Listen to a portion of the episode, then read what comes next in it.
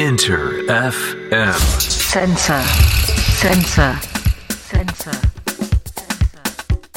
インター FM センサー DJ のカートゥーンが生放送でお送りしておりますここからはアメリカ Z 世代ミレニアル世代にフォーカスさせているウェブメディアニューヨークフューチャーラボとコラボレーションしていきますアメリカの若者世代の今に迫っていきますジャーナリストでミレニアル &Z 世代評論家ニューヨークフューチャーラボ主催シェリーめぐみさんですよろしくお願いします How you doing, cartoon? いやー、fine, great, today! 今日もいい感じでございますよ、Yes, yes. センサーも、リスナーの皆さんも。行きましょバッチリ元気でいきたいなと思いますがもう先週のね僕この恋愛観デート観みたいなやつは非常にもう世代関係なくもちろん鎮魂の私でもかつてのことも思い出し 今の我の仲間そして後輩たちの恋愛観もふんふんなるほど。今の子たちはこうかこうかと思いながら興味深く感じさせていただきましたけどね。なかなかこんな話しないからな地上波。う。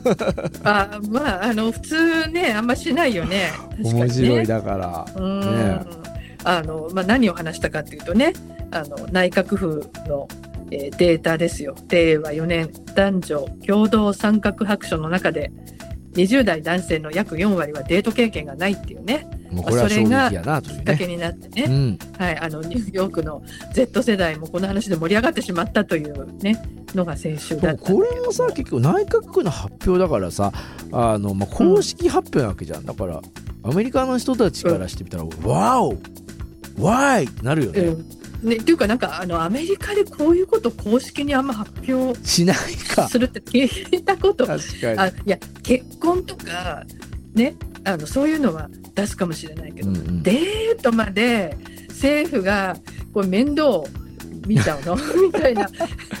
それはそれだから日本っぽいというかねいうなんかアメリカのデートなんて勝手にしなさいよ皆さんみたいなそうそうそうななんか逆に言うとねそこまでなんかえなんか縛られるのみたいな。あのそういうに斜めにね見ちゃったりあのする人もまああのいるかも私を含めてなんてね、うんうんうん。うんいや面白い、まあそういう視点も。そうん。そうそうそう。まあだからあの先週はね日本のこと話したんだけどじゃあ今週はアメリカじゃどうなのよっていうねそんな話を聞いてみたんですよ。いやー、聞いてみたい聞いてみたいそれ本当に、であの女性よりも男性の方がデート経験少ない人が多いっていうじゃないですか、はい。日本だとね。じゃあアメリカではそういう男女の差があるのかとかその辺も聞いてみたんで、はい、聞いてみてください。いやー日米の違い。Z 世代の子たちはどんな形で考えている見ているのでしょうか。座談会の様子聞いていきましょう。In in the sense that like more men have not dated compared to women i think that it does apply here it's probably lower in america I agree. it's- It's, definitely yeah. lower. but but the ratio of like the men have less is probably like the same idea you know アメリカでもデート経験ないのは男の方が多いと思う。その割合はずっと低いと思うけれど、理由は日本と同じ、お金や結婚のプレッシャーじゃないかな。i think that also in general like people are dating probably less because i don't know a consequence of you know being in the digital age you know you know things you don't really have to have a partner you know you don't have to have children you don't have to get married it's like you can be your own person like you're free to become a shut-in if you want a hikikomori あとデートしない理由として、私たちがデジタルの時代に生きているというのがあると思う。 デジタルの中で完結できるから、パートナーもいらない、子供もいらないし、結婚の必要もない。独り立ちすることもできる。別に引きこもりだって構わない。 like even if you're an awkward female, right, compared to like an awkward male, you'd still be wanted like to be dated with, you know? What I mean? You're more desirable than uh, an awkward male is. I guess in a sense in like the society, if that makes any sense. あと男女の違いということで、もし人付き合いが苦手な女性がいても、同じように付き合い下手の男性と比べたら、女性の方がデートに誘われやすいと思う。社会ってそういうものだと思う。Like the differences between a girl trying to find a mate versus a guy trying to find a mate. And if I were to put it long story short, I feel like for a guy, if they were trying to find a date, I mean find find a girl to date, right? It would be more of like appearance wise. Like they don't look at the what they have, how high their education is. Females might be more selective, more picky. Like, can this man provide enough for me to continue on to the next date with him? And hence maybe that's why females have a lower percentage 男と女がデートの相手を探している時男性が女性に対して求めるのは見かけであって 学歴とかそういうものは気にしない。逆に女性の方はもっとずっと相手を選ぶと思う。この人は十分な収入があるか次のステージに進むだけの価値があるか。だから女性の方がデートするチャンスが多いのでは？これまたあのー普通にアメリカの Z 世代の人たちがいていなかったとしてもほほほーって思っちゃう内容でしたよ僕はこう。あ女性はそういう風に見てることもあるのねみたいな。そう。どうあのデート経験豊富なカートゥーンとしては？あのそういう風に自分のこと客観視してなかったっていう、ええええ僕なんかはどうなんだろうな本当に。出てってくれって言われたことが多いタイプなんでいい加減にっていう風にね。何ですかそれ？いやいや女性から追い出されることも多かったのかなと思って。自由気ままに生きすぎたのかなというふうに思いますけど。あそういうふうに見られてるのだというふうに思うこともあって。結構あのアメリカでもねなんかやっぱこうプレッシャーみたいな話はまああるんだなっていうのが分かりましたね。うん、やっぱりこういう社会だからね。あのいろんな考え方があるからやっぱり男性がね経済的なリーダーシップ取るべきだって思ってる女性もねいっぱいいるわけだから。それってそのでもそう思ってないどうどうなん女性もねですか？あの今 Z 世代のね、あの皆さんもこうミラリーさんとかも、まあ、お金とか結婚のプレッシャーやっぱアメリカでもあるよっていうデートをしたことがないあ男性の割合ってのはもちろんもっと低いと思うけどみたいな話してましたけどシェリーさんとしても実感としてアメリカの社会としてそういうやっぱり男性はまだそういうのあるんですか？どっちも働いてるようまなあイメージはありますけどね。そうねあのやっぱりねなんていうのお金がある人ない人いろんな人がいるでしょ。うんうんうん。ね、でやっぱりあの結局みんな妻も夫もね男も女も一緒に働かないとやっぱり生活していけないから今。まあね結局ね物価のほとんどは話、ね先週もしてましたけど。そ。だからあのちょっといやらしい言い方をするとやっぱりちょっとこうアッパークラスの人たちうんうんうんうん。はね、やっぱりなんかこうあの女性が男性に自分よりも高い経済力を求めたりとかねそういうことはありますよやっぱしなるほどね。ね、やっぱデートではやっぱ男がちゃんとね払うべきだって思ってる人ももちろんアメリカにもいます。うんうんうんうんだうん。いろいろだってことですよ。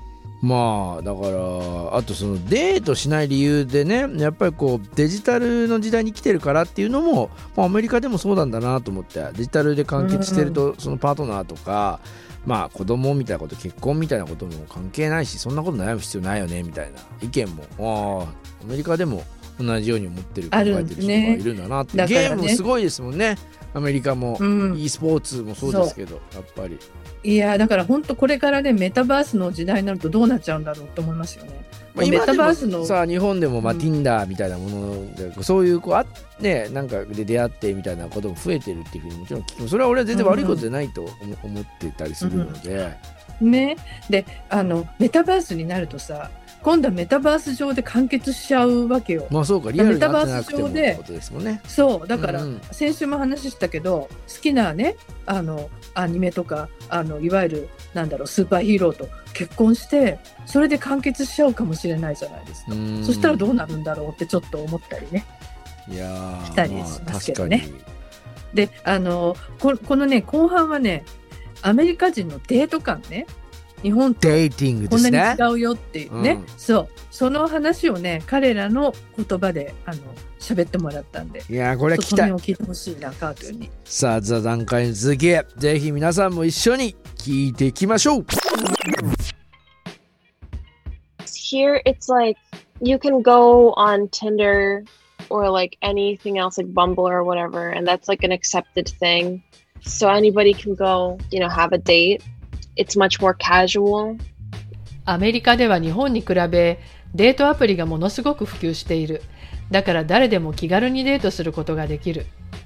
Yeah, I think it's a very normal thing in college, especially because if you, if, if a college student were to live away from their parents, um, and they have like college parties, it's a very very common thing to hook up with each other and then like just casual dates and then next like it's it's like yeah like one night stand. 大学にはフックアップカルチャーもある。特に寮に入ってる学生は一夜限りのデートをしては「はい次」というのを繰り返すのが当たり前。 For example, for my in my brain, I'm thinking like confession scenes in like Japanese anime or whatever. You know, they're like "tsukete kudasai" or whatever, right? That's more like can we be girlfriend boyfriend, not let's go out on a date. 日本のアニメを見ていると「付き合ってください」と告白するシーンがよく出てくる。デートに誘うというより告る。まず彼氏彼女になってそれからデートする感じ。Now I understand what you're trying to say. You're basically saying that in Japan, if someone goes like, "Can we date?" It's basically putting a label. But then in Right. America, if you go like, "Let's go on a date," it's more of like you're testing each other. You're not really official. You're just like dating. Right. なるほど。日本でデートしようと誘ったら自動的に付き合うことになるのね。アメリカではデートはお互いを試すためのもので、その時点ではまだ彼氏でも彼女でもない。ただデートしているだけという言い方になる。Right, right, right. Like I can go on multiple dates, but none of them are my boyfriend. だから何人かと同時にデートしていても、まだ誰も彼氏ではないということになる。Yes, yes, that's true. That's true. I think here it's more acceptable for a woman to have like multiple boyfriend, ex-boyfriends. But maybe like in Japan, it's like less acceptable. それにアメリカでは過去に何人とデートしようが元彼が何人いようが問題ない。でも日本だとそれも受け入れられない感じがする。Well, people might think that you are kind of a slut if you have, uh, you know, e- way too many exes. 日本ではあまり元彼や元カノが多いとだらしないやつと言われてしまうかも。いやーこりゃまたデイティングの違いというか考え方ねねえ日本は付き合ってくださいって言ってからがスタートだというところもまたおおそうやそうやと思いましたよ俺も。いやもうやっぱりねアメリカのデートは本当に日本に比べるとカジュアルですよね。な何をとってもねあのでデートアプリのね話さっきカートゥーンもしてたけど、はいはいまあ、アメリカの若者世代4割がデートアプリ使った経験あると。すげえなねうん結構多いよね。で日本のデータちょっと見つからなかったんだけどでもね全体的に見るとやっぱりこのアプリを使ってね婚活によったマッチングアプリみたいなそういう言い方をしてる感じがするんですよ。でもそうだなんか俺ねその、だから日本ってちょっと隠すじゃないですか。そういうのを使って出会ったこととかそういうのを使って。なんか旅行に行ったらそれを普通に使って、そこにいる人たちと出会ってでそれが別にまあできれば男女のパターンが多かった気がしますけどあのーまあ要は向こうにいて遊び相手を探すっていうぐらいのものですよね。あもうそのぐらいで使ってる人も多いと思います。よ、うん、なんかそんな感じだった。だからそこは俺もね。日本の感覚と全然違うなっていうのを、まあ、コロナ前でしたけど、うんうんうんなんかすごく思いましたけどね。ね。だからやっぱり日本だとそれやっぱり使っちゃうとねなんか恋愛そうそう出会いをいっぱい求めてる人なのかなとかチャラチャラしてる人なのかなと思われちゃうじゃないですか。ね。ね、うん。さっき光が言ってたけど、うんうん。だらしないやつみたいに見られちゃうっていうのはちょっと寂しいねやっぱりね。うん、まあなんかいねろんな見方があるのかなと思いますけど、うんそこはねアメリカの人たちのその、まあ、デートに関しての、まあ、もうちょっとこうライトな考え方っていうのもそれはそれで非常にフックアップも出てましたね話も。まあ、あのそういうのもねあるんだけれども、まあ、どっちがいいかは別としてねやっぱアメリカ式の方がデートする回数はまあ増えるまあそりゃそうだことだと思いますよ完ね。全にね。数としてね数としてなんか質とか中身とかはね別としてね、うん、数はやっぱり増えるってことだと思うなんかあのー僕もね友達でアメリカはコンパみたいなのがないとこう男女揃ってああいいよってなんかそれじゃなくてホームパーティーっていうのがあってあのー週末いっぱいいろんな人たちが来てそこで出会うことがすごくたくさん多いからなんかこううんうんうん「はじめまして誰々です誰々です誰々です」っていうふうに紹介するようなところっていうのはあんまりないみたいな。あなるほどみたいな。それはねあのー思思った。日本はそれがなんか逆に言うと面白いみたいな。でもなんかみんなが真剣すぎて怖いみたいなことを そう。あのアメリカ人の友達が言ってましたよそそれはなんか。そう。なんか自分から引き出そうとされてるんじゃないかみたいなね。やっぱりなんかねそういうあのカジュアルじゃない感じっていうのはねやっぱり日本人はなんだろう真面目なのかな？ねやっぱり出会いに対してあね。のーその時にその彼が言ってたのは、私がどんなお家で生まれてどんな仕事をしててとかっていうことをみんなの前で発表することってめちゃくちゃプライバシーに関わることだからパーソナルに例えばなってからそういう話をするとか、まあ、お仕事だったらするけど。なんかねああいう飲み会の場で私がどこから来てどういう家族でとかとかっていうのをその時話しててなんかそれはすごくなんかびっくりした情報をなんかそう話さなきゃこの場でっていうのになんかそうそうそうね。逆に言うとでこそうれ仲良くなってから話すもんだろっていう話をしてましたよ、うん彼は。うんあのねそれすごい面白い視点だなと思ってさっきのあのちょっと思い出したのはやっぱりなんかこう女性はそういう男性のほら学歴とかさ仕事とかを気にするっていうやっぱりそういう部分っはいはいはい。ていうのをねあのすごくカバーしてるのかなっていうのもありつつホームパーティーみたいなところであの声かけられないけどそういうところだともう決まってるわけだからお膳立てされてるわけだから、ね話しやすくて、うん。あのなんか仲良くなりやすいなみたいな。そういうニーズにすごく応えているのかな。いやーそんな気がする。だからやっぱり、うん。あのーこういうことも俺も思い出すのもそうだしシェリーさんと話していくもそうなんですけどやっぱり今回のようなこのデーティングに対しての意見みたいなことを Z 世代の皆から聞くとあそういえばそうだったみたいなことを僕らも思い出すし、うん。シェリーさんもねあそうでしたねみたいな形でお話できるので、まあ非常にただこういうことをなかなか僕とシェリーさん2人だけじゃ喋れないじゃないですか。いや本当そう思いますよ。だからうん。面白いなと思って。まあ皆さんもぜひねニューヨークフューチャーラボのホームページに飛んでいただけたらいろんなお話これまでのこともそうですし今日のこともまた乗っかっていきますんでこちらもぜひチェックしていただきたいなというふうに思っておりますね、お願いします。さあ今週はヒカルさんからリクエストのコメントいただいておりますのでこちらもぜひ聞いてください Okay, so the song that I would like to request is Burning Up by Jonas Brothers. Uh, this song kind of reminds me of uh, the summer season, like really, really hot summer. And I'm, I'm assuming that this, sum- uh, this summer is also going to be really hot. So hope you guys enjoy this song with this hot weather. さあ今週はヒカルさんからのリクエスト。まあニューヨークもめっちゃ暑い。アメリカも暑い日本も暑いということでこの曲バッチリかなと思います。ジョナス・ブラザーズの「バーニング・アップ」をお聞きしながらお別れです。シェリーさん今週もありがとうございました。Thank you.